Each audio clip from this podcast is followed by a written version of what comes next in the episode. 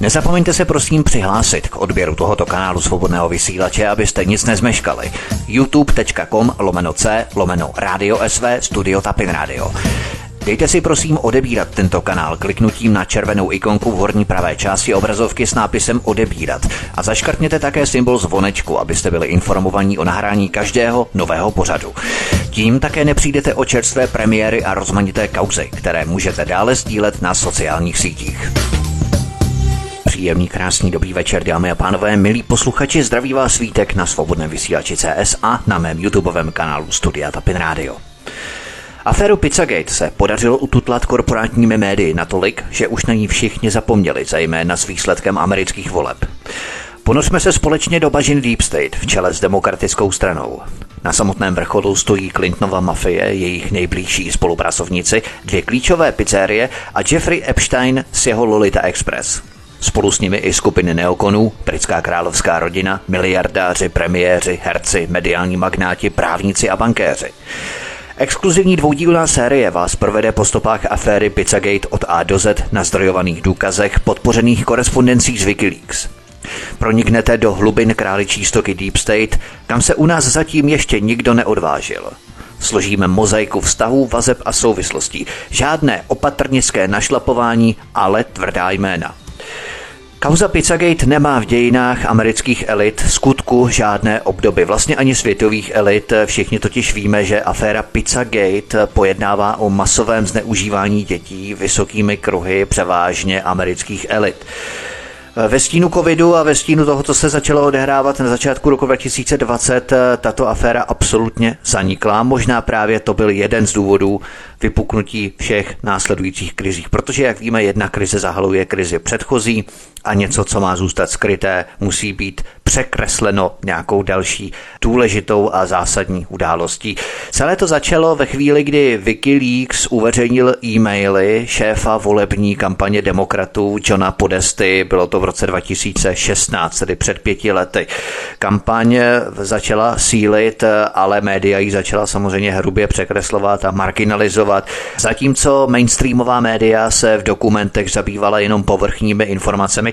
Lidé na diskuzních platformách, jako je třeba Reddit, zahájili vlastní vyšetřování podivných e-mailů mezi Johnem Podestou a washingtonskou smetánkou na téma velmi bizarních schůzek ve dvou klíčových washingtonských pizzeriích s názvem Comet Ping Pong a Besta Pizza. První ze jmenovaných pizzerií, Comet Ping Pong, měla ve svém znaku logo, které velmi nápadně připomínal emblém používaný v kruzích pedofilů. A nejde jenom o logo samotné, ale i samotné motto té restaurace – Play and Drink.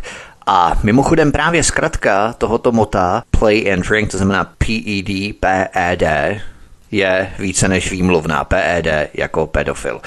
V přeposlaném e-mailu Podestův bratr Tony přeposílá Johnu Podestovi návrh výše uvedeného loga, dokonce restaurace Comet Ping Pong, všichni si logo chválí, včetně Noraha Coxpeleda z firmy Podesta Group. Pikantní na celé věci bylo, že se celou dobu bavíme o pizzerii, která jim ale vůbec nepatří, nebo alespoň oficiálně. Název dnešního programu je jednoduše Pizzagate. Název Pizzagate byl vybraný ze dvou důvodů. Za prvé proto, že uprostřed skandálu stojí vysocí zasvěcenci z Washingtonu, kteří vlastnili několik podniků v oblasti Washington DC, District of Columbia, včetně zmíněných pizzerií Comet Ping Pong a Besta Pizza. Tito vysocí zasvěcenci uvízli v síti podezření na účast v kruhu sexuálního zneužívání dětí. V e-mailech nejbližšího spolupracovníka rodiny Clintonů Johna Podesty se vyskytovaly podivné odkazy a fráze připomínající kódový jazyk a jinotajná označení spojovaná s různými anglicky komunikujícími skupinami pedofilů. Zběžný pohled na komunikaci a kontakty Johna Podesty poukazoval nejméně na velmi zvrácený vkus a špatně skrývanou sexuální úchylku. Nemluvě o nedostatku soudnosti a sebekontroly. Předtím, než začnu rozmotávat to zašmotrchané klubko, které by skoro vydalo až na telenovelu, já jsem to rozpracoval do 2 na sebe navazujících dílů, tak ve 2. kapitolce po té první úvodní předsunu obrovský skandál v britském Rotherhamu. Jistě si pamatujeme na Rotherhamský skandál, kdy skupina pákistánských muslimů roky zneužívala a týrala mladistvé dívky. Tyto pákistánští muslimové ovládali dívky vyhrůžkami, znásilněním jejich matek nebo vypálením domovů. Opařovali je vařící vodou, pokud usoudili, že chtějí jít třeba na policii, tak jim přibíjeli jazyky k desce stolu. Tyto gangy řádily už od roku 1989 ve Velké Británii. Počínaje rokem 1997, tedy zhruba o 8 let později, stálo v tomto anglickém městě Rotherham s více než 100 000 obyvateli 8 pákistánských mužů a to jádro skupiny zahrnovalo až 300 podezřelých Pákistánců. A tito muslimové podle nejkonzervativnějších odhadů zneužívali, znásilňovali, kuplířili a obchodovali s 1000 nezletilými dívkami. Na ten problém se snažili upozornit zdejší Sígové a také jedna charita, všechno bezvýsledně. Policie byla nakonec obviněna z toho, že nejen, že zavírala oči, ale že se na samotném obchodování s dětmi podílela. V roce 2016 bylo obviněno celkem 54 policistů z toho, že zavírali oči a kryli skandály děsivého týrání dívek z chudších sociálních poměrů, dětí, britských dětí, skupinami Pákistánců. Padlo dokonce 194 obvinění na policisty z toho, že tyto skandály kryli. Někteří dokonce tvrdí, že sami policisté byli součástí pedofilního sexuálního okruhu. Pokud chcete, podrobnosti si přečtěte na Daily Mailu, přikládám odkaz číslo 1 do popisu pořadu na YouTube. Policisté se také báli vyšetřovat tyto gangy nebo upozorňovat na jejich chování, protože by bylo politicky nesprávné obvinovat etnickou komunitu z tak nekontrolovatelného a ohavného zločinu. Opět odkaz číslo 2 v popisu pořadu na YouTube. V roce 2003 se ten problém muslimských gangů dostal konečně do celostátních médií, ale ani jednou nezaznělo, že se jednalo o muslimy. Radnice dokonce vyhrožovala novinářům, kteří to chtěli zveřejnit. Nakonec se to po mnoha letech vytrvalého boje několika odvážných lidí povedlo dostat na veřejnost. Ale víte, kdo tu hradbu mlčení prolomil? Žádná mainstreamová média, žádná televize, žádné korporátní rádio, síť, vysílací síť, zpravodajská síť nebo třeba BBC, pokud byste se mysleli, vůbec ne.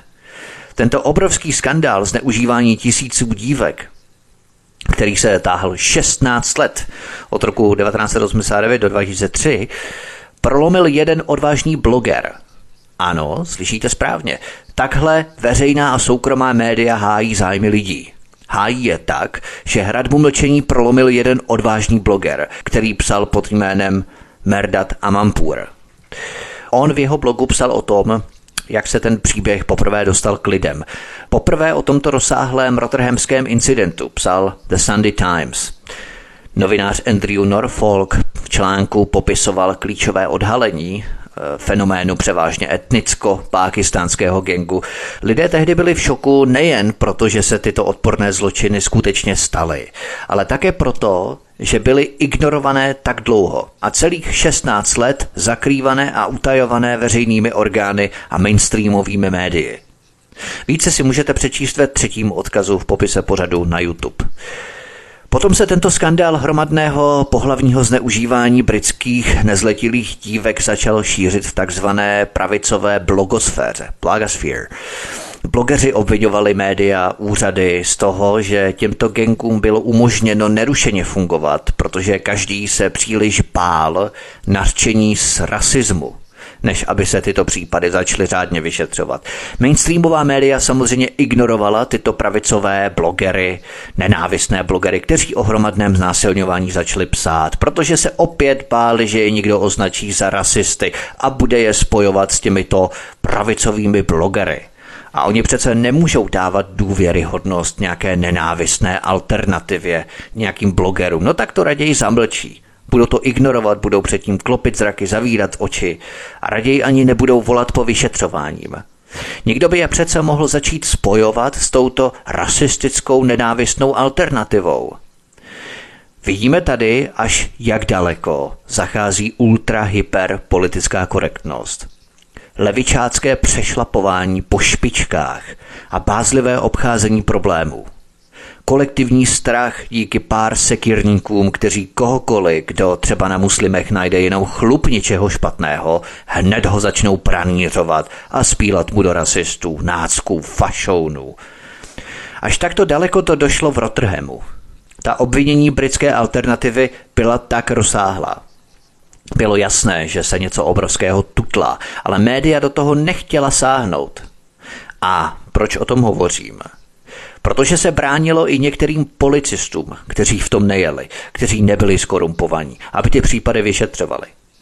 Například policejní vyšetřovatelka Maggie Oliverová, která po nějaké době o své snaze chránit dětské oběti za téměř naprostého nezájmu policie i státních zástupců napsala knihu.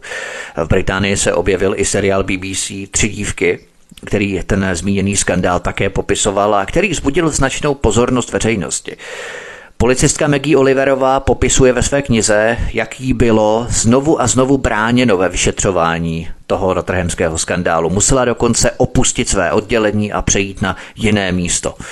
A když po dlouhých letech a za velkého nasazení sehnala neprůstřelné důkazy, dostalo se jí podle vlastních slov následujícího zhodnocení své práce od jejího nadřízeného. A teď dobře poslouchejte. Maggie, přiznejme si to. Jakým budou tyto děti někdy přínosem pro společnost? Myslím, že měli ta děvčata po narození utopit. Konec citace. Takhle v tom policie jela. Takto policie vyšetřovala tohle brutální znásilňování, 16 let trvající znásilňování britských bílých dívek ze sociálně chudších poměrů po dobu 16 let. Nejednalo se totiž o nějakou nahodilou partu grázlů, kteří se vyžívali v hromadném znásilňování nezletilých holčiček. Ano, ty stvůry to také dělali, ale myslíte, že nějakou partu šmejdů by orgány přes noc nerozprášily? Že neměli takové schopnosti, takové nástroje, jak udělat zátah a razii, na více místech současně pochytat je a obvinit je? Jistě, že by to zvládli. Problém nespočíval pouze v bázni, strachu a obavách z narčení z rasismu, ale ten základní důvod byl ten, že tito Pákistánci dívky prodávali některým prominentním bílým politikům, nejenom z Rotherhamu. A jistě si to natočili a měli na ně kompro k vyhýrání, stejně jako to dělal Franta Mrázek, který měl také svůj archív. Oni věděli, že si musí zajistit beztrestnost tímto způsobem, aby měli zastřešení u politiků, u justice a tím pádem i u policie a státních orgánů samozřejmě, aby to takzvaně přikryli. Šlo o doslovné spiknutí proti Angličanům uvnitř policejních sil. Není možné, aby ponechali bez povšimnutí kauzu, ve které by více než 1000 bílých mladých dívek bylo zneužíváno pákistánskými gangy a úřady to kryly 16 let. A tady můžeme spatřovat jistou paralelu s Pizzagate, která spočívá v tom, že pokud relativně malý počet lidí z alternativy začne o něčem psát, o něčem informovat, tak se veřejnosti označí jako odporný druh lidí, který provozuje rasistické, nenávistné, fašounské weby. Slýcháváme to pořád dokola, fašoun, nácek, nenávistní, rasista, nové škatulky dezinformace, konspirace, fake news a hoax. A protože jsou tvrzení pro většinu veřejnosti těžko uvěřitelná, tak místo toho, aby se nad tím byť jenom třeba trochu zamysleli, aby začali pátrat, hledat, bádat, jestli ta tvrzení náhodou nejsou pravdivá, tak to jednoduše veřejnost odmítne, protože to přece tvrdí ti odporní, hnusní, nenávistní konspirátoři, fašouni a náckové. Lidé to odmítnou, většina veřejnosti to odmítne, protože tomu jenom těžko můžou uvěřit. Je to těžko uvěřitelné, je to určité překročení tabu o světě, který si vysnili, který žijí v rámci každodenního života, chození do práce, potom domů, rodina, zahrádka, nějaké výlety a tak dále. Ale co se tady děje pod povrchem, to oni opravdu nevědí. A média je v tom odmítnutí nevědomí podpoří, protože to nevyhovuje jejich narrativu. Máme přece krásnou báječnou demokracii. Tak tomu věřte, lidičkové. Jejich étosu, jejich zakrývání nepohodlných věcí proti vládnímu establishmentu. Pořád to mějme na paměti, protože rotherhamský skandál hromadného zneužívání bílých dívek se táhl neuvěřitelných 16 let. A celou tu dobu to všichni označovali za rasismus, konspirace, dezinformace. Jednoduše nepravdu, lež a nesmysl. Proč? Protože média hlavního proudu, ta korporátní média, to univerzálně kryla. Tehdy ještě nebyla alternativa tak ukotvená jako nyní, jako dnes, proto korporátní média měla informační monopol. To je to, co oni si vysnili, to, co oni si chtějí udržet, a proto po nás tolik jdou. A teď už to tak samozřejmě není. Takže Rotherham byla 16 let konspirace a dezinformace. Mějme to na paměti, až začnu hovořit o aféře Pizzagate. Stejně jako Rotherham je i Pizzagate masmédii považovaná za konspiraci. Vývoj Rotherhamského skandálu sexuálního zneužívání dětí byl opět nesmírně bolestivou lekcí, že média hlavního proudu se můžou mýlit a že paranoidní, nenávistná, rasistická alternativa může mít pravdu. V této druhé kapitole jsem se věnoval Rotherhamskému skandálu jako předstupni, předvoji před samotnou aférou Pizzagate. Jak už jsem zmínil, celé to vypuklo v roce 2016 před volbami Donalda Trumpa, kdy tato kauza Pizzagate vycházela z uniklých e-mailů na Wikileaks, šéfa volební kampaně Demokratické strany a manažera kampaně Hillary Clintonové Johna Podesty a jeho bratra Tonyho Podesty. V těchto e-mailech se objevily pedofilní skupiny, důkazy o obchodování s dětmi a jejich zneužívání. Toho všeho se účastnili vysoké špičky a elitní smetánka washingtonských politiků. V ústředním bodě této celé kauzy stály dvě klíčové pizzerie ve Washingtonu DC, ve kterých si tyto smetánky objednávaly pizzu, ale podle toho, jaký druh pizzy si objednávali, tak bylo jasné, jaké dítě, jakého věku požadují, když to hodně zjednoduším. Ta symbolika v podobě pizzy měla být maskováním proto, aby i v případě průvalu, prozrazení, je nebylo možné stíhat, obvinit. Protože když si objednáváte pizzu, za co by vás pro boha někdo stíhal, že? Nikdo by mohl namítat, a jistě takových lidí bude dost, že jsou to smyšlenky, náznaky, nepotvrzené informace. To se může na první pohled zdát, samozřejmě. Ovšem, až začnu rozplétat klubko od nastrčených majitelů těchto dvou klíčových pizzerií a jejich vazby na nejvyšší špičky a spolupracovníky Clintonovy rodiny, plus tady budu citovat některé uniklé e-maily z Wikileaks, tak už nikdo nemůže zůstat na pochybách o pravdivosti, o podstatě celé této aféry Pizzagate. Když se pak budu dál propracovávat, samozřejmě na základě nastrojovaných informací z oficiálních zpravodajských outletů na vyšší a vyšší patra, na jednu z klíčových postav aféry Pizzagate, na Jeffreyho Epsteina, který je uváděný ve vyšetřovacích dokumentech FBI, a 3 roky po vypuknutí této kauzy Pizzagate byl 6. července 2019 Jeffrey Epstein zatčený, zadržený a spáchal ve vazební věznici sebevraždu 10. srpna 2019, měsíc potom jeho zadržení v místnosti, kde ho 24 hodin denně snímala kamera. Budeme si postupně skládat vazby, návaznosti a souvislosti celé této aféry. Pokusím se vás provést tak, abychom společně nezabloudili, abychom vždycky měli směr, pevný směr a vždycky věděli, kam odbočit, ale hlavně se neustále vracet na hlavní trať, hlavní trajektorii, hlavní páteřní trajektorii příběhu Pizzagate. V aféře Pizzagate hrály roli tedy, jak jsem zmínil, dvě klíčové pizzerie. První pizzerie nesla název Komet Ping Pong. Vlastníkem první klíčové pizzerie, této pizzerie Komet Ping Pong, byl James Alefantis. James Alefantis byl první z řady takzvaných zasvěcenců, kteří uvízli v této síti pedofilů, protože on byl majitelem této klíčové pizzerie Komet Ping Pong. James Alefantis je velmi mocným mužem, zařadil se na 49. místo v top 50 nejmocnějších lidí ve Washingtonu DC podle pánského časopisu GQ. A toto prestižní zařazení mezi elitami je v skutku podivné. Řekli byste si třeba, co dělá majitel pizzerie v časopisu, kterému se podle názvu GQ někdy přezdívá Gay Queer Magazine, Gay Buzna magazín, i když samotný magazín publikuje i fotografie žen a hereček, ale když si na Google zadáte heslo GQ a v sekci vyhledávání obrázků, tak na vás vyjedou obálky magazínu GQ, na nich v 99% případů jsou právě muži, někdy dokonce i polunazí. Je to proto, že James Alefantis, majitel této klíčové pizzerie Komet Ping Pong, a jeho bývalý přítel David Brock mají hluboké vazby na Demokratickou stranu. James Alefantis a David Brock byli také úzce zapojení do Clintonovy kampaně.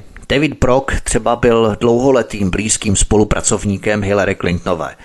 David Brock založil nevládní organizaci Media Matters for America, prý se záměrem čelit konzervativním dezinformacím a boje proti hate speech a nenávisti a další bláboli, něco jako evropské hodnoty nebo hate speech culture v Česku, takže typicky neoliberální nevládní organizace pro Clintonovského typu, počítám pro praní a čištění obrovských objemů peněz, ale to jenom spekuluji. Takže James Alefantis, majitel této klíčové pizzerie Comet Ping Pong, byl přítelem Davida Brocka, jednoho z nejbližších spolupracovníků Clintonovy mafie. Zatímco u některých slov, o kterých lidé tvrdili, že je identifikovali jako slova v aféře Pizzagate, ale můžeme spekulovat o tom, do jaké míry to byla spekulace nebo pravda, tak existuje přinejmenším jeden jednoznačný důkaz. Pod následujícím odkazem v popise pořadu na YouTube vidíte fotku, kterou zveřejnil James Alefantis, majitel jedné z klíčových pizzerií v této aféře Pizzagate Comet Ping Pong. Na té fotce je muž nesoucí malé dítě s korálkovým náhrdelníkem přehozeným kolem krku, a nebo na další fotografii je malá holčička přikurtovaná lepícími páskami k pingpongovému stolu a za ní stojí nějaký muž. To, co je znepokojující na těch fotografiích, je, že ty fotografie používají hashtag chicken lovers, doslova přeložené jako milovníci kuřete. Ovšem v angličtině jde o usálený termín pro označení pedofila, tedy někoho, kdo miluje kuřátka, což je také jednoznačně ustálený termín pro označení nezletilého dítěte. Chicken je něco jako kuřátko, ve zkratce se také říká chick, což je buchtá, kočka, mladá holka v teenagerských letech, what a chick. Ale chicken je ještě menší dítě, kuřátko. Takže jak jinak si máme vysvětlit, když je chlap vyfocený s malým dítětem s hashtagem I love chicken, miluju kuřátko. Podívejte se na čtvrtý odkaz v popise pořadu na YouTube. Jo? Stěžujte si na co chcete, třeba na spekulativní a paranoidní diskuze o Pizzagate, ale když máte jasné případy, jako je tento, kde James Alefantis absolutně nepochybně zveřejnil fotografii muže, který drží dítě, a hashtag, který pro fotografii použil, zahrnoval výraz, který je nepochybně odkazem na pedofilii. Na fotografii, kde není nic jiného než to dítě a muž, čili se to kuřátko může vztahovat pouze na to dítě. Na co jiného by kuřátko mohlo odkazovat. Dokonce se o tom píše na Wikipedii, i když ne přímo, ale právě z tohoto pochází Chicken Hawk, Men Who Love Boys. No, více si přečtěte v pátém odkazu v popise pořadu na YouTube. A právě teď svoje povídání přeruším, zahrajeme si písničku a po ní budu pokračovat dál v našem povídání a analýze v aféře Pizzagate. Hezký večer. Písnička nám skončila, zdraví vás Vítek od mikrofonu a já pokračuju dál v našem povídání o aféře Pizzagate. Pojďme na druhou kapitolu Besta Pizza.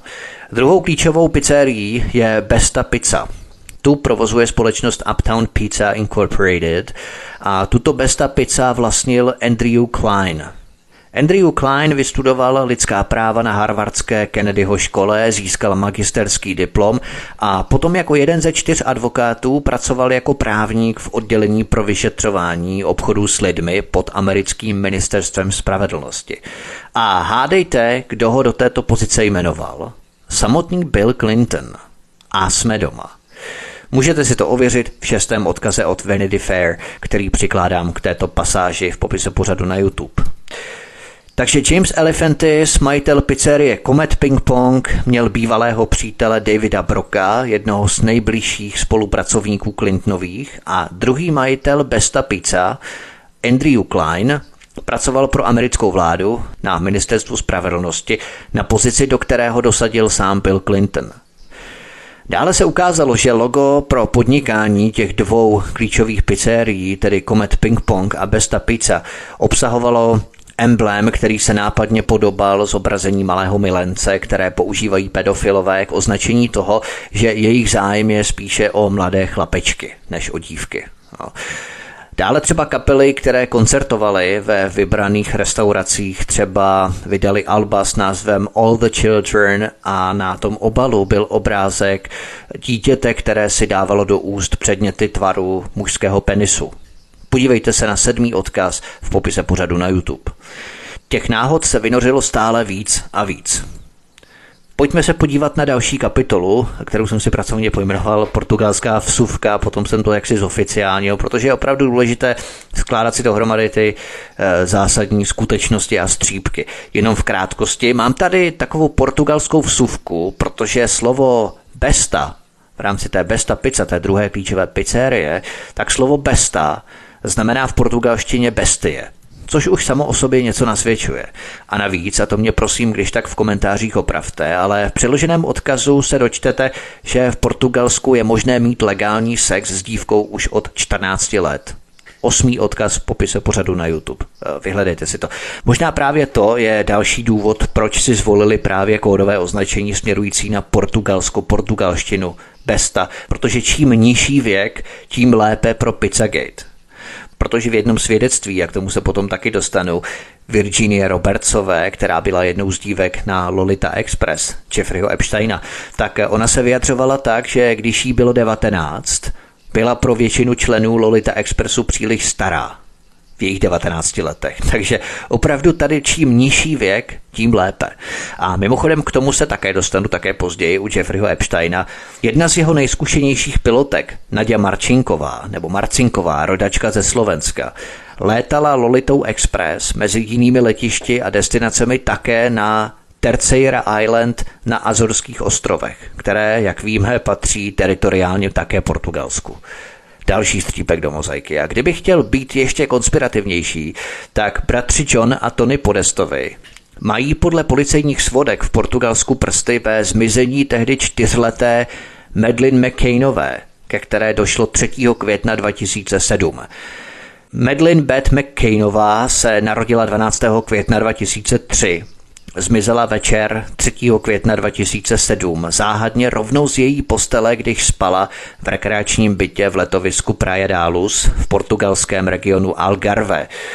4letá Madeleine byla totiž na dovolené z Velké Británie se svými rodiči Kate a Gary McCannovými, jejími mladšími sourozenci a skupinou rodinných přátel a jejich dětí. Oni a dvojčata zůstali spát ve 20 hodin 30 minut v přízemním bytě, zatímco McCannovi a jejich přátelé večeřili v restauraci vzdálené asi 50 metrů. Rodiče ty děti kontrolovali po celý večer, dokud Madelineina matka nezjistila, že její dcera byla nezvěstná ve 22 hodin večer, 10 hodin večer. V Portugalsku to byla tehdy velká kauza, obrovská aféra a prsty v jejím zmizení měli podle mnohých indicí bratři John a Tony Podestovi.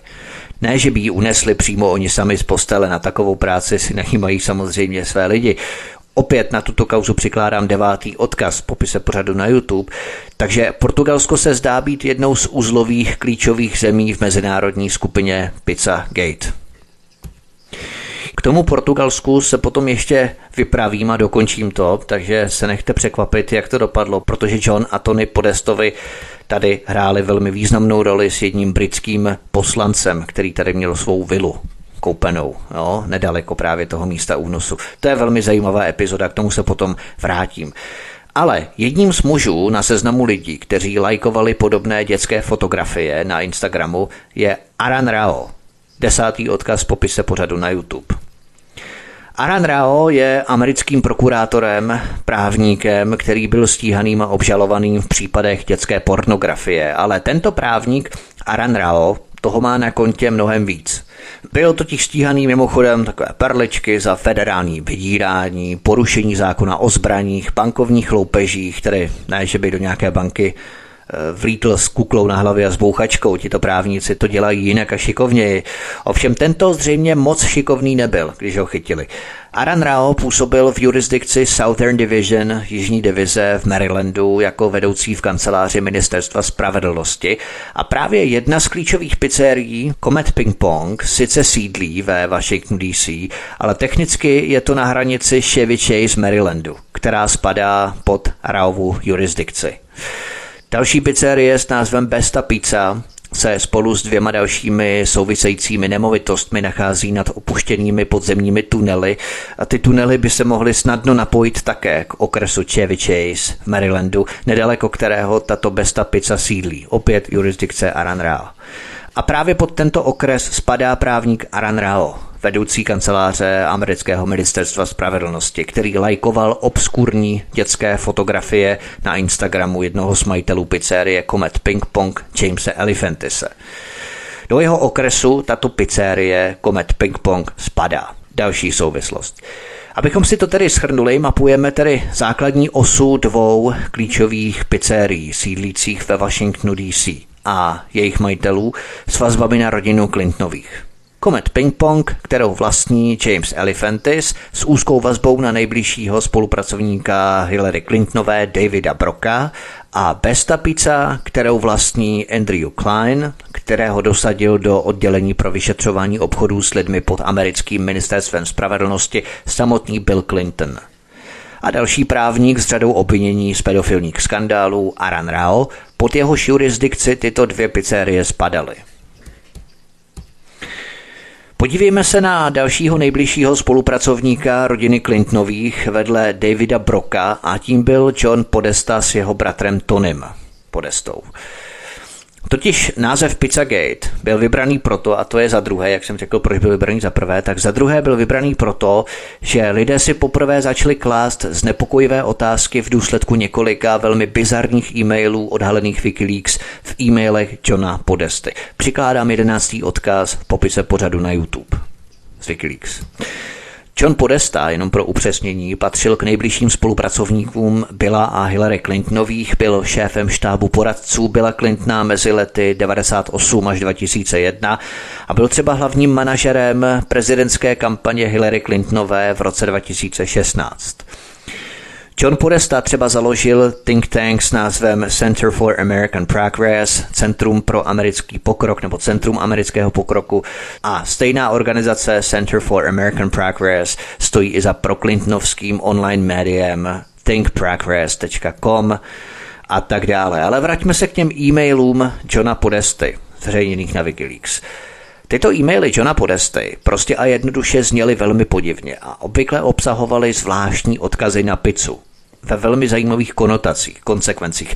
Ty důkazy, které se začaly vynořovat, svědčily o obrovském skandálu, který nabírá obrysy netušených rozměrů. Ty důkazy jsou příliš zdrcující na to, aby to nebyla pravda. Samozřejmě mnoho těchto Podestových e-mailů může být považováno za náhody a pedofilie je v tomto ohledu pouhou spekulací. Ovšem, když se mnoho takových zvláštních náhod nahromadí, nakumuluje za sebou do logického řetězce, náhody to v určitém okamžiku být přestávají a pisatele usvědčují.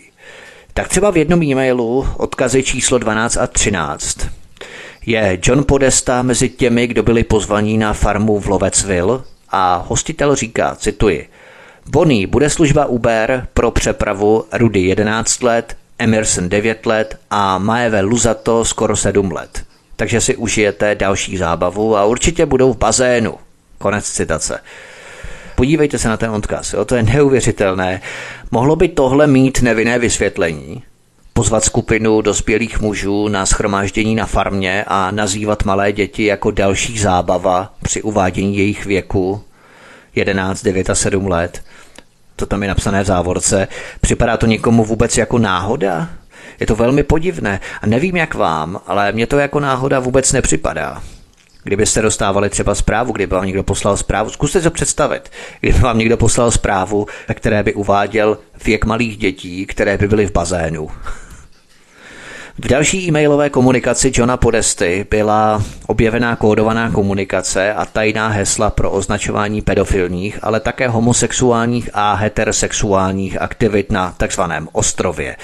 Tím ostrovem má být právě Elefantisova pizzerie ve Washingtonu. Teď přečtu jeden kódovaný e-mail s následujícím textem. Ahoj Johne, realitní agent, zřejmě přezdívka, našel kapesník. Myslím, že je to mapa, která má spojení s pizzou. To je kód. Je to tvůj kapesník, mohou ti ho poslat, jestli chceš. Vím, že máš hodně práce, takže nemusíš odpovědět, jestli není tvůj nebo ho nechceš. A toto bylo reakcí na předchozí e-mail, cituji, právě jsem se vrátil z obhlídky oblastní kanceláře Field House a mám čtvercový textilní kapesník.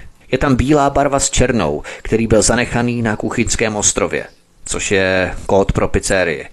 Přikládám odkaz 14 v popise pořadu na YouTube. A tak bych mohl pokračovat dál, třeba, že je to velmi těžké, protože těch kódových označení je tu více. Oni se tu bavili právě o těch kapesnících, textilových kapesnících s černou barvou, s mapou a tak dále. Na homosexuální scéně ve Spojených státech se používají totiž barvné kódy kapesníků, které v gay klubech pomáhají rozlišovat lidi s různými sexuálními preferencemi. A právě barva kapesníku z e-mailu odkazuje na sadomasochistickou orientaci držitele toho kapesníku. Nebo citace dalšího e-mailu zaslaného Johnu Podestovi. Poslední den v NV, zkrátka nějakého města zřejmě, nebo místa, chyběl se mi. Susan šlehala Sherry a mě u Domina. At Domino's. Zřejmě označení nějaké konkrétní akce nebo objektu, kde probíhal sadomasochistický večírek, protože když píšete o šlehání whip, anglický termín whip, WHIP, a že to proběhlo u Domina, tak je to asi úplně jasné každému, o co jde. Takže ještě jednou, Susan šlehala Sherry a mě u Domina pomocí Podestovy metody. Ona vymyslela pravidla, podle kterých jsme hráli. Ona zřejmě míněno jistá Susan, která je šlehala, pravděpodobně rákoskou, nebo nevím čím. Přikládám odkaz číslo 15 v popise pořadu na YouTube. Prohlídněte si to. Tady jsme zřejmě svědky sadomasochistických choutek a preferencí Johna Podesty. Jisté Dominy Susan a Subiny Cheryl a pisatele e-mailu, který si stýskal nad tím, jak jim tam John Podesta chyběl. To vlastně můžeme propojit s těmi kapesníky, kdy vlastně ta orientace černobílý kapesník svědčí právě o těch sadomasochistických choutkách a sexuálních preferencích těch osob, které ten e-mail psali. A poslední e-mail, co tady mám, který tady ocituju a ve kterém se také vyskytuje ono sídlo zvané u Domina, at Domino's. Ale vidíme tu také odkazy na symboliku krabic pici, tvaru těch krabic, obsahu uvnitř a symboliku sýrů a těstovin. Právě ve spojení s jakousi dominou. Jo? Cituju ten e-mail. Mary a Johne, myslím, že byste si měli všimnout změn strategií, které jsou už dlouho zavedeny. Okamžitě jsem si uvědomil, že podle tvaru krabice je něco jiného. Zřejmě varování, že došlo ke změně kódovému označení krabic v podobě dítěte, a ten pisatel je asi rozčarovaný, že si objednal určitý typ tvaru krabice a protože se změnila ta strategie označování, tak mu poslali nějaké jiné dítě, než požadoval. Tak jim o tom dává vědět jako varování tím e-mailem. Pokračuju v citaci e-mailu. A uvažoval jsem, kdo mi pošle něco do krabice ve tvaru čtverce. Opět, když si objednáváte pizzu, zajímá vás nebo záleží vám, jestli je ta krabice ve tvaru čtverce, nebo jestli má skosené hrany, jestli je hranatá, placatá, šišatá, cokoliv. Evidentně krabice ve tvaru čtverce je kódové označení, zcela jasně, zcela evidentně. Pokračuju dál v citaci. A hle, místo těstovin a úžasných omáček to byl krásný a lákavý sortiment sýrů. Mňam. Očekávám návrat svých dětí a vnoučat z jejich prázdninových cest, abychom je mohli zničit. Opět tohle nechápu, zřejmě také nějaké kódové označení, nebo si dokážete představit, že někomu píšete dopis, že až se vrátí vaše děti a vnoučata, tak je zničíte, nebo tak je budete moct zničit? We can demolish them, se tady píše. Můžeme je zničit. To je naprosto absurdní, zvrácené, nepochopitelné. Lze předpokládat, že to nejsou opravdové děti a vnoučata pisatele, anebo pokud skutečně jsou, pokud je to skutečně pravda, jsou to jeho děti a vnoučata, tak tím demolish, zničit, nasvědčuje, že tam mohlo docházet nejenom k pedofilii, ale dokonce incestním zneužíváním dětí. Dokončím citaci toho e-mailu. Děkuji mnohokrát, doufám, že vám a vaší skupině se povede dobře, chybíte mi oba, vše nejlepší k veselým Vánocům a šťastnému novému roku. Herb. PS. Myslíte si, že se mi bude líbit hrát domina na sýru než na těstovinách? Konec citace. Opět Domino's a označení na sýru nebo na těstovinách jsou zřejmě metody, jakými probíhá sadomasochistická akce. Najdete to pod 16. odkazem v popise pořadu na YouTube. Citací a snahou rozšifrovávat e-mail po e-mailu bych tu mohl strávit hodiny, protože to by vydalo na celou telenovelu, opravdu, ale to není tím hlavním účelem dnešního pořadu. Účelem je, abychom získali vhled do myšlení, choutek a sexuálních preferencí okruhu lidí washingtonské smetánky a amerických elit, které potom budu rozšiřovat na světovou úroveň. Johnův bratr Tony Podesta byl jedním z mužů ve středu Pizzagate. John Podesta, jenom pro připomenutí, patřil k nejbližším spolupracovníkům Billa a Hillary Clintonové a byl třeba hlavním manažerem prezidentské kampaně Hillary Clintonové v roce 2016. Jeho bratr Tony Podesta má spíše pokřivený vkus v umění. Podestův bratr Tony má ve svém domě dokonce nad schody skulpturu s odseknutou hlavou, která je totožná se známou fotografií jedné z obětí sériového vraha Jeffreyho Dahmera. V 17. odkazu, který přikládám, najdete fotografii skutečné oběti. Mimochodem ten článek, jehož odkaz najdete v popisu pořadu na YouTube, zmiňuje také ložnici Johna Podesty. Jeho ložnice totiž obsahuje několik snímků od fotografa, známého pro dokumentární snímky nahých teenagerů v předměstských domech jejich rodičů. Oblíbenou umělkyní Tonyho Podesty, bratra nejbližšího spolupracovníka Clintonových Johna Podesty, je také Biljana Djurdjević, srbská umělkyně. Jejíž umění ve velké míře zahrnuje obrazy dětí v pozicích ve stylu BDSM, čili sadomasochistické pózy. Na jednom obraze stojí řada mladých dívek ve sprše s rukama za zády v poloze, která naznačuje otroctví, submisivitu, podřízenost. Na jiném obraze je zachycený mladý chlapec ve sprše svázaný ve vzduchu s rukama nad hlavou. Známá je fotografie Mariny Abramovic s hlavou Bafometa v rukách, tedy s kozlí hlavou, která symbolizuje satana. A tuto fotografii má také Tony Podesta ve svém domě. To jenom pro představu, jaký vkus umění má Tony Podesta, bratr nejbližšího spolupracovníka Clintonových Johna Podesty. Kromě Jeffreyho Epsteina jsou bratři Podestové také přáteli s odsouzeným sexuálním delikventem a zároveň britským politikem Clementem Freudem. Důkaz najdete v 18. odkaze v popise pořadu na YouTube. Bratři Podestové byli podle jednoho zdroje FBI u tohoto pedofila na návštěvě v Portugalsku během zmizení 4leté Madeleine McCannové 3. května 2007. Tu kauzu jsem už tady rozebíral výše, totiž britský pedofil a politik Clement Freud vlastnil vilu v letovisku Praia d'Alus a zjistilo se, že tato vila byla vzdálená zhruba 500 metrů od hotelu, odkud byla 4letá Madeleine McCannova unesená.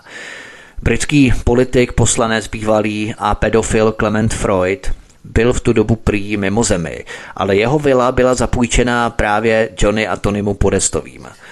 Jak říkám, v Portugalsku se jednalo o obrovský skandál tehdy a právě u tohoto sériového sexuálního pedofila, britského poslance Clementa Freuda, byli bratři Podestové v Portugalsku na návštěvě. Ověřte si to z přiloženého 19. odkazu v popise pořadu na YouTube. Jenom taková perlička, tento britský poslanec bývalý, jehož příjmení nám je jistě povědomé, Clement Freud, původem narozený v německém Berlíně, byl vnukem zakladatele psychoanalýzy Sigmunda Freuda. Zemřel v roce 2009 ve 84 letech. Také k tomu přikládám 20. odkaz v popise pořadu na YouTube. Tento vnuk Sigmunda Freuda znásilňoval dívky, tedy Clement Freud, znásilňoval dívky mezi jeho 20 až 50 lety, třeba Sylvie Woosliová a anonymní žena, které tvrdili, že je zneužívali jako děti. Druhá žena uvedla, že ji znásilnil, když jí bylo 18 let. Dokonce bývalý britský velvyslanec Craig Murray na Clementa Freuda dostával na ambasádu další stížnosti. No prostě velký skandál tohoto vnuka Sigmunda Freuda, Clementa Freuda, se kterým se přátelili bratři John a Tony Podestovi. Na YouTube jsem vložil odkaz na britský deník Independent, který to popisuje mimochodem. Bratři Podestové se také přátelili mimo jiné s usvědčeným sériovým pedofilem, ale také mluvčím Bílého domu Dennisem Hastertem. Usvědčuje je z toho uniklý e-mail z Wikileaks, jehož 21. odkaz přikládám do popisu pořadu na YouTube. Dennis Hastert byl mluvčím Bílého domu mezi lety 99 až 2007, po něm byla mluvčí mimochodem Nancy Pelosiová, ještě než přešla do pozice předsedkyně dolní sněmovny reprezentantů. A Dennis Hastert byl také poslancem v dolní sněmovně reprezentantů neuvěřitelných 20 let, mezi lety 87 až 2007. V roce 2015 vyšetřování FBI zjistilo, že Dennis Hastert během svého působení jako učitel na střední škole a zápasnický trenér v 70. letech obtěžoval nejméně 4 chlapce. Hastert obtěžoval chlapce 4. třídy na školních záchodcích a vyhrožoval jim, že pokud útok nahlásí, tak se jim pomstí a tak dál. Ve vězení si Hastert odseděl 15 měsíců. Další podrobnosti najdete ve 22. odkaze v popise pořadu na YouTube. Dennis Hastert byl do pozice mluvčího Bílého domu přivedený v době, kdy byl prezidentem Bill Clinton. On si ho tam přivedl. Bill Clinton sám nalétal 26krát na Epsteinově Lolita Expressu, k tomu se později také dostanu, také to mám oficiálně nazdrojované. A John a Tony Podestovi, kteří se s Denny Hastertem přátelili, jsou také jedněmi z nejbližších spolupracovníků Clintonových. Manažeři kampaní zakládají neoliberální prodemokratické think tanky, takže pořád se pohybujeme v té jedné partě kolem Clintonů. Clinton si přivedl Dennyho Hasterta v roce 1997 do Bílého domu. Jejich nejbližšími spolupracovníky jsou bratři John a Tony Podestovi, kteří se s tímto pedofilem, který obtěžoval na záchodcích malé chlapečky, přátelili. Pořád jde o tutéž partu, kterou svádějí dohromady stejné v úvozovkách zájmy. Bill Clinton na Lolita Expressu, Clintonovi spolupracovníci John a Tony Podestovi, na Instagramu lajkující dětské fotky majitele pizzerie Komet Ping Pong Jamese Alefantise, jehož přítelem byl David Brock, opět blízký spolupracovník Clintonů, druhý majitel Besta Pizza Andrew Klein, právník, kterého na ministerstvo spravedlnosti přivedl sám Bill Clinton, Dennis Hastert, mluvčí Bílého domu za Clintona, se kterým se přátelí Clintonovi spolupracovníci John a Tony Podestovi, a ti bydleli ve vile britského pedofilního poslance Clementa Freuda. Veškeré informace máte nazdrojované v přiložených odkazech v popise pořadu na YouTube. Klidně si to všechno proklikejte, pokud máte nějaké pochybnosti nebo mě nevěříte, jenom abychom si pořád uvědomovali ty vazby, ty návaznosti a souvislosti. A právě teď svoje povídání především zahrajeme si písničku a po ní budu pokračovat dál v našem povídání analýze v aféře Pizzagate. Hezký večer. Písnička nám skončila, zdraví vás Vítek od mikrofonu a já pokračuju dál v našem povídání o aféře Pizzagate. Na Wikileaks je výběr několika fotografií z Instagramu majitele pizzerie Komet Ping Pong Jamese Alefantise, ale také jeho spolupracovníků. Ve všech e-mailech Johna Podesty a Jamese Alefantise se přitom opakují pozvánky na Marina Spirit Cooking, čili v překladu Marino spirituální vaření nebo vaření duší. A všude se mluví o pizze, o ostrově pizza, kuchyňském ostrově, o kapesnících, mapách ke kuchyňským ostrovům a tak dále. Jde pochopitelně o kódovanou mluvu. Jinak Marina Abramovic je srbská umělkyně, která ve Spojených státech je proslavená svými performancemi, které jsou až na hraně bestiality. Marina Abramovič na jedné ze svých uměleckých performancí čajovou lžičkou stírá krev, ve skutečnosti prý sladký sirup z hrudníku mrtvoly figuríny. Jde o takzvané spirit cooking, vaření duší. Vlevo také v černém stojí americká zpěvačka Lady Gaga. A mimochodem, teď mě to docvaklo, Lady Gaga vlastně zpívala americkou hymnu teď, když byl nominovaný Joe Biden 20. ledna 2021. To je neuvěřitelné. A Lady Gaga stojí právě v jedné té fotografii Mariny Abramovič, kterou lajkují a kterou postují na Instagram nejbližší Clintonovi spolupracovníci James Alefantis s napojením na Davida Brocka a také na Johna a Tonyho Podestovi. Jo, a Lady Gaga v podstatě patří k této partě. To je neuvěřitelné, teď mi to vlastně došlo, jo, že vlastně Lady Gaga zpívala tu hymnu. Proč? No, protože byla na jedné z těch fotografií vaření duší. Tu fotografii přiložím do nějaké supoutávek k pořadu tady na YouTube v sekci komunita, tak si to můžete potom prohlédnout dodatečně. K srbské umělkyni Marině Abramovič se ještě vrátím, ale abych netříštil dynamiku a logický spád příběhu aféry Pizzagate, pojďme dál. Teď by byl pravý čas k tomu, abychom postoupili od nejbližších spolupracovníků Clintonových přímo k Hillary a Billu Clintonovi. Nicméně, abychom pochopili rozměr celé této aféry Pizzagate, musím přesně na tomto místě vložit kapitolu o Jeffreym Epsteinovi a jeho spolupachatelích Nadě Marcinkové, Sáře Kellinové a Leslie Groffové a pak teprve můžu postoupit o patro výš při stavění architektoniky pyramidy našeho příběhu, protože kdybychom neprobrali Jeffreyho Epsteina právě teď na tomto místě, tak by nám chyběl jeden díl, skládačky a další souvislosti by nám unikaly. Měli bychom v tom velký zmatek. Proto teď musím do aféry Pizzagate vložit kapitolu Jeffreyho Epsteina. To náležitě vysvětlit, protože to s tím úzce souvisí. A pak teprve postoupím od Clintonových blízkých spolupracovníků na Clintonovi samotné. Máme tu tedy známou figuru jménem Jeffrey Epstein. Já mu budu říkat Epstein, některá média mu říkají Epstein, některá Epstein, ale myslím, že opravdu, abychom tušili ten původ jeho, tak bude dobré, abychom mu říkali opravdu tak, jak se to má vyslovovat, čili Epstein původně. Jeffrey Epstein měl konexe v nejvyšších kruzích světových elit. Tak třeba málo kdo z nás ví, že Jeffrey Epstein byl členem známé trilaterální komise, ve které svého času dokonce spravoval finance. 23. odkaz máte v popise pořadu na YouTube na Epsteina v trilaterální komisi. Jeffrey Epstein byl také součástí Rady pro zahraniční vztahy, Council on Foreign Relations, tedy jeden z klíčových orgánů nejvyšších kruhů světových politiků, bankéřů, průmyslníků, ředitelů korporací a politiků. 24. odkaz máte také na YouTube. Jeffrey Epstein byl také členem výboru Rockefellerovy univerzity. Opět 25. odkaz na YouTube. Jak vidíme, Jeffrey Epstein měl naprosto významné krytí v nejdůležitějších kruzích a významných pozicích světové oligarchie. Udržoval kontakty třeba s bývalým izraelským premiérem Ehudem Barakem, bývalým britským ministerským předsedou Tony Blairem nebo saudským korunním králem Mohamedem bin Salmanem. K jeho kontaktům se dostanu v příslušné kapitole v rámci tzv. Černé knihy Jeffreyho Epsteina, Black Book, ve které jsou vedené záznamy jeho kontaktů, podobně třeba jako kmotra českého podsvětí Františka Mrázka, který měl také svůj archiv. Jeffrey Epstein měl také svou neziskovou organizaci, takový fíkový list samozřejmě, s názvem J. Epstein Virgin Islands, Panenské ostrovy. Pravděpodobně pro čištění nelegálních peněz, prostě pračky peněz, ale to je pouze moje domněnka, to podotýkám. 26. odkaz na tuto organizaci máte v popise pořadu na YouTube. Tedy náš příběh se rozrůstá, protože vedle obou zmíněných klíčových pizzerií, Comet Ping Pong a Besta Pizza, které sloužily jako nábor pro výběr nezletilých dívek a chlapců pro pedofily v podobě různých druhů pici, tak je s aférou Pizzagate spojovaný známý Boeing 727-200, hovorově Lolita Express. Celý Epsteinův biznis fungoval totiž na geniálním nápadu.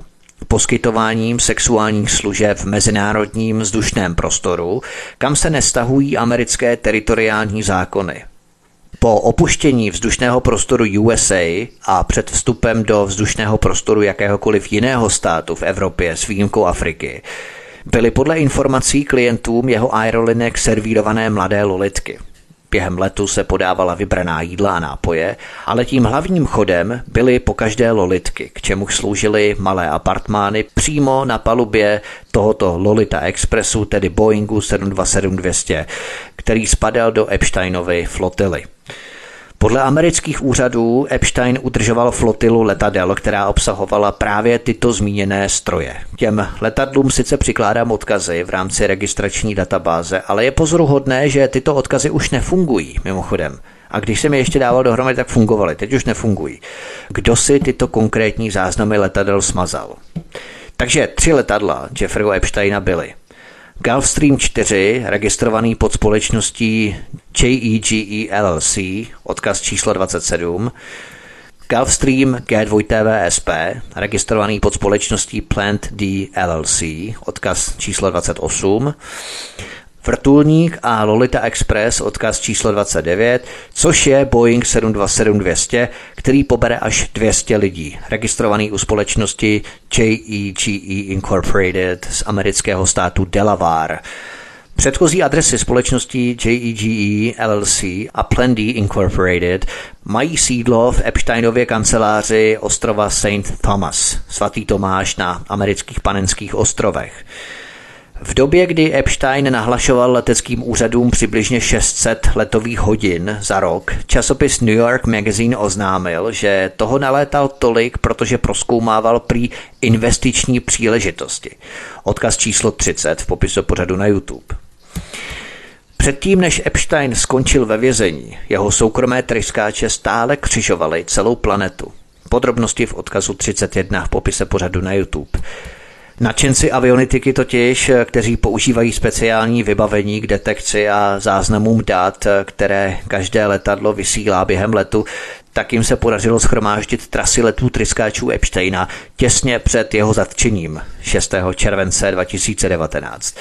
Většinou létali mezi jeho nemovitostmi ve Spojených státech, čili Nové Mexiko, Florida, New York, také americké Panenské ostrovy, ostrov St. Thomas, Svatý Tomáš nebo Little St. James, ale také Francii a Británii, ale našlo se tam také několik letů do Maroka, dokonce i na Slovensko. Konkrétně na Slovensko letěl Epsteinův tryskáč Gulfstream G2TV SP přesně 7. listopadu 2018 a letěl tam z Paříže, kam se vrátil o 5 hodin později. To je velmi zajímavé, co mohl na Slovensku dělat. Hrozně by mě to zajímalo, prý tam bylo jenom opravdu 1 hodinu snad. Jak víme, tak ze Slovenska pochází jeho nejlepší pilotka Nadia Marcinková, ke které se dostanou později, přímo v její kapitole. Zaměstnanec na letišti ostrova St. Thomas, Svatý Tomáš, v blízkosti Epsteinovy 70-akrové nemovitosti na Panenských ostrovech, kterému je přezdívaný ostrov pedofilů, jde o ostrov Little St. James a ostrov St. Thomas, Holigar, tak se ten zaměstnanec jmenoval Holigar, tak on řekl pro magazín Vanity Fair, že Epstein byl často vídán, jak vystupuje z vrtulníku a přestupuje do svého letadla s dětmi, holčičkami. Zaměstnanci vyjádřili znechucení nad tím, že se Epstein, odsouzený sexuální delikvent, mohl pohybovat tak snadno a navíc v doprovodu dětí. Není se čemu divit, protože do okruhu osob napojených na Jeffreyho Epsteina, se kterými podnikal, patřila třeba i paradoxně manželka bývalého guvernéra amerických Panenských ostrovů, Johna de Jonga. Jo? Opět 32. odkaz v popise pořadu na YouTube. Jak jsem zmínil, Boeing 727-200, zvaný Lolita Express, byl údajně používaný jako létající bordel pro pedofilní zákazníky z celého světa. FBI prochází doslova tisíce a tisíce letů zpětně až do roku 2000. Skandál vede k mnoha stovkám světových politiků, biznismenů, bankéřů, oligarchů, prezidentů, premiérů, soudců, ale jak uslyšíme i šlechticů z britské královské rodiny a tak dále. Důležitou informací ovšem je skutečnost, že kauza Jeffreyho Epsteina vybublala na povrch kvůli kauze Pizzagate. V uniklých e-mailech Demokratické strany se totiž jméno Jeffreyho Epsteina objevuje na několika místech. V korespondenci Johna Podesty, šéfa volební prezidentské kampaně Hillary Clintonové a několika zaměstnanců Demokratické strany. Vyšetřování nyní ukazuje, že Jeffrey Epstein zajišťoval veškerou logistiku pro dopravu dětí a nezletilých pro celý kruh mezinárodní pedofilní organizace. Ovšem vzhledem k tomu, že ke službám s lolitkami docházelo mimo území Spojených států amerických, oni to měli velmi právně, velice šikovně ošetřené, protože to probíhalo ve vzdušném mezinárodním prostoru, je těžké hledat důkazy. Takže konec vyšetřování, děkujeme, nebo možná ani neděkujeme, zhasněte, zapomeňte. Jeffrey Epstein podruhé spáchal sebevraždu, poprvé se to nepodařilo, 23. července 2019, podruhé ve věznici v Manhattanu 10. srpna 2019. Už zřejmě ano, třeba že tu sebevraždu spáchal v místnosti, kde ho 24 hodin snímaly kamery. A Deep State tak znovu ukázal, že je nad zákon. Zapomeňte, jsme z toho venku. Zákony platí jen pro někoho. Dejme si do souvislostí stopy vedoucí do bývalé Jugoslávie, respektive speciálně dnešního Srbska. Oblíbenou umělkyní Tonyho Podesty, bratra nejbližšího spolupracovníka Clintonových Johna Podesty, je také Biljana Djurdjević, jejíž umění ve velké míře zahrnuje obrazy dětí v pozicích ve stylu BDSM, čili sadomasochistické pózy. Další oblíbenou umělkyní Johna Podesty i majitele pizzerie Comet Ping Pong Jamese Alefantise je srbská umělkyně Marina Abramovic. Marina Abramovic je srbská umělkyně, která je ve Spojených státech proslavená svými performancemi, které jsou až na hraně bestiality. Marina Abramovic na jedné ze svých uměleckých performancí čajovou lžičkou stírá krev, ve skutečnosti prý sladký sirup z hrudníku mrtvoly figuríny. Jde o takzvané spirit cooking, čili vaření duší. Vlevo také v černém stojí americká zpěvačka Lady Gaga. Lady Gaga zpívala americkou hymnu 20. ledna 2021 Joe Bidenovi, demokratovi. To jenom mimochodem. Ale abychom se vrátili k té srbské stopě. Takže Biljana Djurdjević a Marina Abramovic a další dívka z bývalé Jugoslávie, ale slovenská rodačka, Nadia Marcinková. K ní se teď pojďme v další kapitole podívat. Nadia Marcinková patří do skupiny spolupachatelů Jeffreyho Epsteina, kteří mu s pácháním kriminality pomáhali vedle Sary Kellinové, Adriany Rossové a Leslie Groffové. K těm se později samozřejmě dostaneme, ale pojďme k Nadě Marcinkové. Z vyšetřovacích spisů FBI unikly nesmírně výbušné informace. Podle těchto informací stojí v centru sexuálního ringu Jeffreyho Epsteina slovenská rodačka Nadia Marcinko, původně se skloňovaným příjmením Marcinková, případně Marčinková. Odkaz číslo 33 v popisu pořadu na YouTube.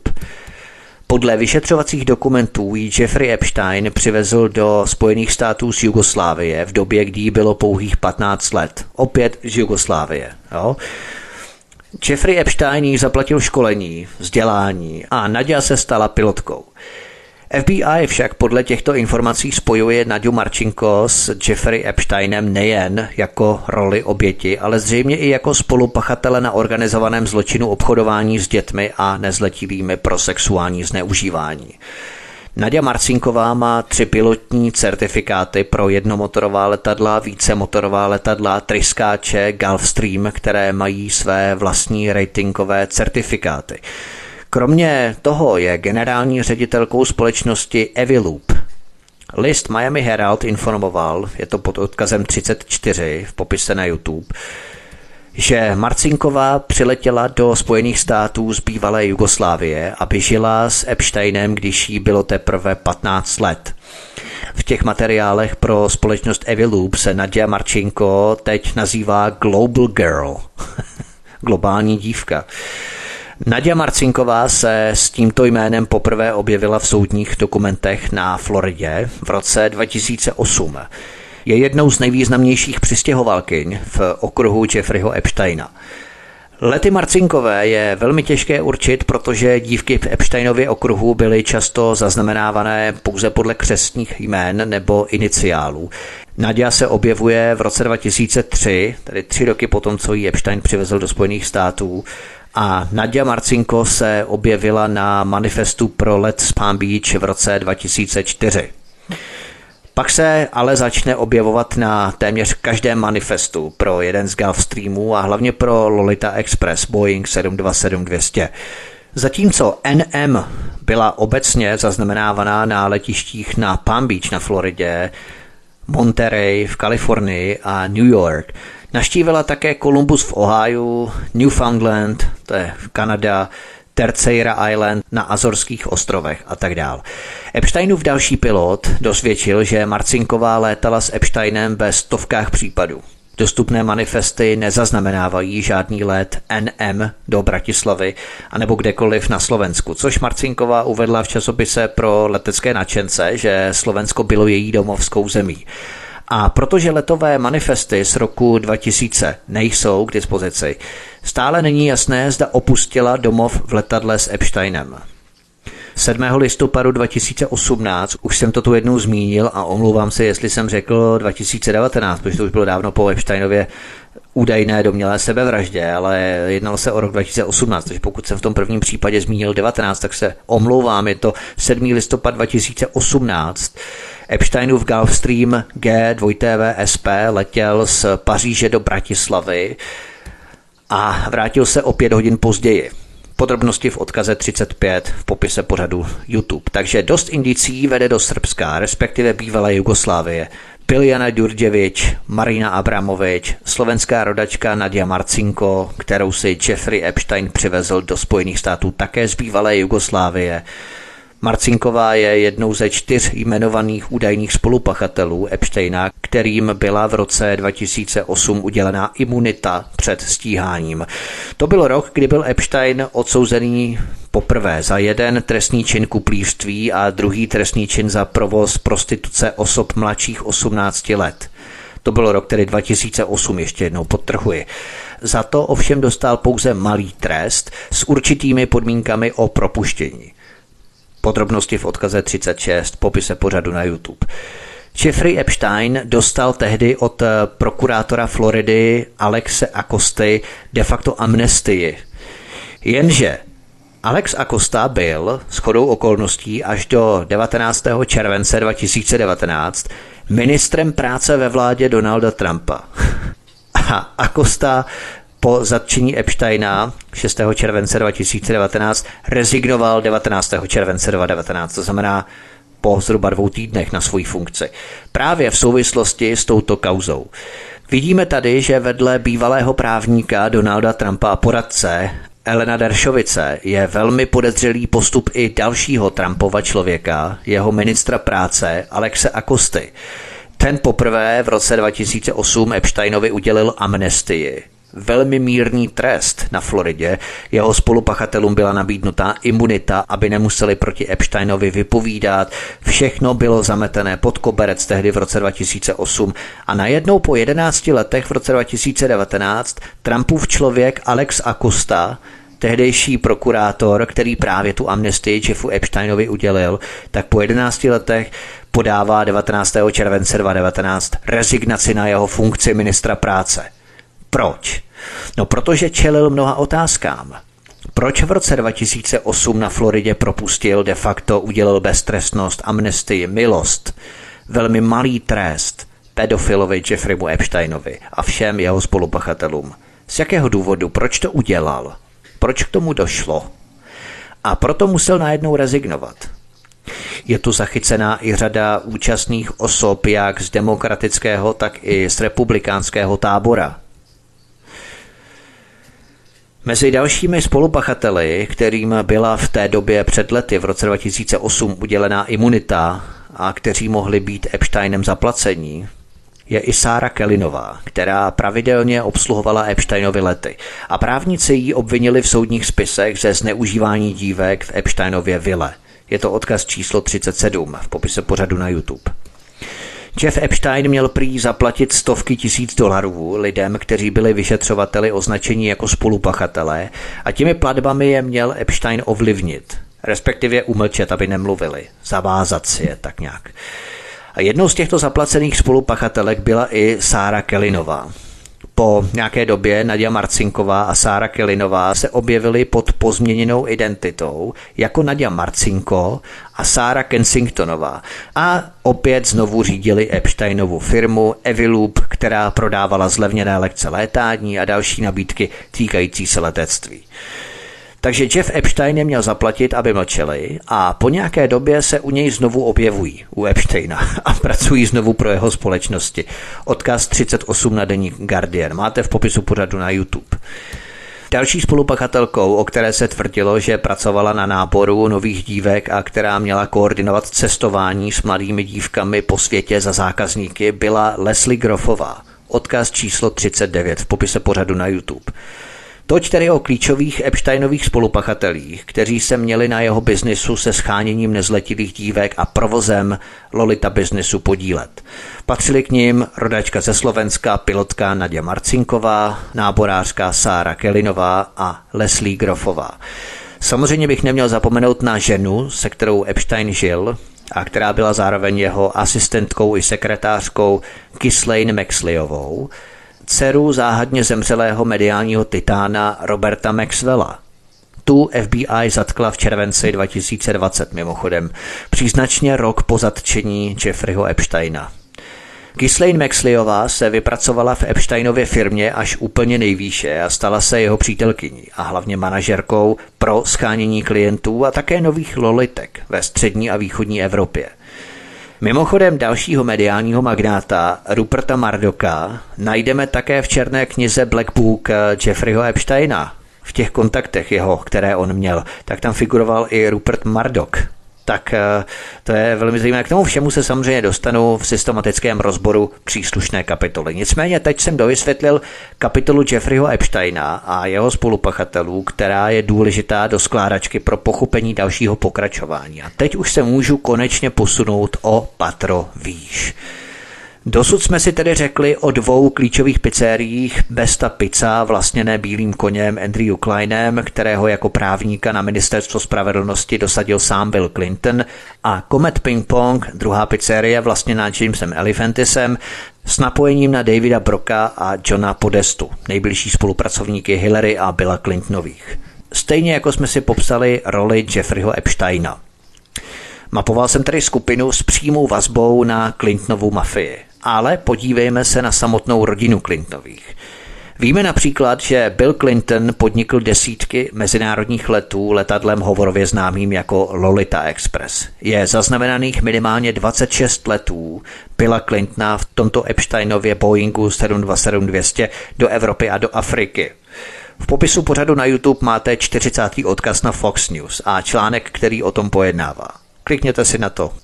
Bill Clinton spolu s jeho blízkým přítelem, hercem Kevinem Spaceym a Chrisem Tuckerem letěli na palubě Epsteinova Lolita Expressu na turné po Africe v roce 2002 se zastávkami v Jižní Africe, Nigérii, Ghaně, Rwandě a Mozambiku, spojené s prací pro Clintonovu nadaci. Tehdy Bill Clinton uvedl, cituji: Jeffrey je jak velmi úspěšný finančník, tak angažovaný filantrop se silným smyslem pro globální trhy a hlubokými znalostmi vědy 21. století. Zvláště jsem ocenil jeho postřehy a velkorysost během nedávné cesty do Afriky, kde pracoval na demokratizaci, posílení postavení chudých, službě občanům a boje proti HIV AIDS. Toto prohlásil Bill Clinton o Jeffu Epsteinovi po jejich legendární cestě do Afriky v roce 2002. Bill Clinton potom patřil mezi prominentní osoby uvedené na letových záznamech, který celkem 26krát absolvoval lety na Epsteinově Lolita Expressu. V rámci těch letů Bill Clinton absolvoval lety na Lolita Expressu do destinací jako Hongkong, Japonsko, Singapur, Čína, Brunei, Londýn, New York, Azory, Belgie, Norsko, Rusko a Afrika. Všechno je uvedené v tom článku na Fox News, jehož odkaz jsem přiložil do popisu pořadu na YouTube. Takže nejenom Clintonovi nejbližší spolupracovníci, ale i sám Bill Clinton je vedený mezi častými pasažéry na palubě Lolita Expressu. V tento okamžik se s vámi, milí posluchači, rozloučím, protože už toho bylo řečeno více než dost v rámci prvního dílu, tak si nechme ty vazby a souvislosti v hlavě hezky pěkně uležet do příštího dílu. Případně se můžete k jednotlivým kapitolám vracet, protože v popise pořadu na YouTube jsem všechny kapitoly opatřil časovými razítky, na která když kliknete, tak si spustíte požadovanou kapitolu. V dalším díle budu pokračovat Clintonovou mafií, co by jedněch z nejdůležitějších hlavounů bažiny a stoky zvané Deep State. Budu se věnovat Anthony Weinerovi, manželovi bývalé šéfky štábu poradců Hillary Clintonové, saudské občanky Humně Abedinové. Podívám se také na pokus o únos dětí po zemětřesení na Haiti 12. ledna 2010, do čehož se také namočili a vložili Clintonovi. Tam to bude také pikantní, protože sám právník, který hájil americké misionáře z baptistické církve, kteří chtěli ty haitské děti unést po tom zemětřesení, tak právník, kterého si najeli Američané, byl sám obviněný z obchodu s bílým masem. To bude velmi pikantní záležitost. V Haiti také neziskovky Oxfam a Save the Children, respektive jejich pracovníci, zneužívali děti, stejně jako hromadně sexuálně obtěžovali haitské dívky přímo vojáci OSN. Podíváme se také na černou knihu Jeffreyho Epsteina, kterou si vedl podobně jako kmotr českého podsvětí František Mrázek. Tuto knihu si společně prohlédneme, budeme velmi překvapení, kdo všechno létal Lolita Expressem od herců přes členy britské královské rodiny až po bývalého poradce a právníka Donalda Trumpa, Alana Dershowice třeba.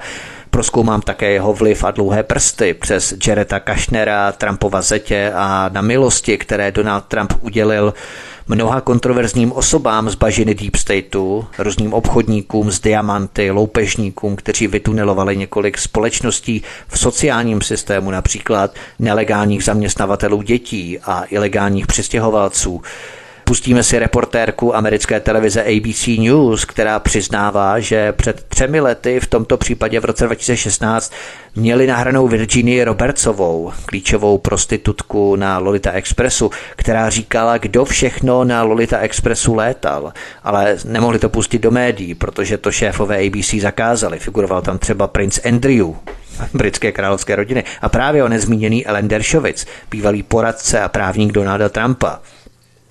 Podíváme se také na záhadné pedofilní zmínky samotného Joea Bidena, když pracoval jako plavčík na bazénu před mnoha desítky lety. A prozkoumám také, jací mediální magnáti a šéfové jeli v Pizzagate. Takže určitě si nezapomeňte kliknout a pustit druhý díl, ve kterém najdete spoustu a spoustu zajímavých informací, spoustu zajímavých zpráv. To by bylo všechno, prosím klikněte vpravo nahoře také na tlačítko odebírat, respektive přihlásit se k odběru tohoto kanálu, pokud jste tak neučinili, aby vám neunikl druhý díl a další zajímavé pořady, které pro vás na Svobodném vysílači chystáme. Od mikrofonu vás zdraví Vítek, přeju vám krásný večer, budu rád, když mi zanecháte komentáře, vaše postřehy, náměty, anebo třeba i další informace v komentářích pod pořadem na kanále YouTube a případně budete i sdílet tento pořad, protože je důležité, aby se tyto informace dostaly k co nejvíce lidem.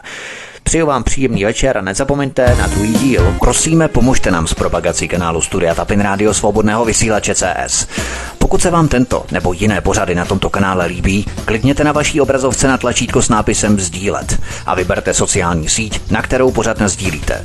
Jde o pouhých pár desítek sekund vašeho času. Děkujeme.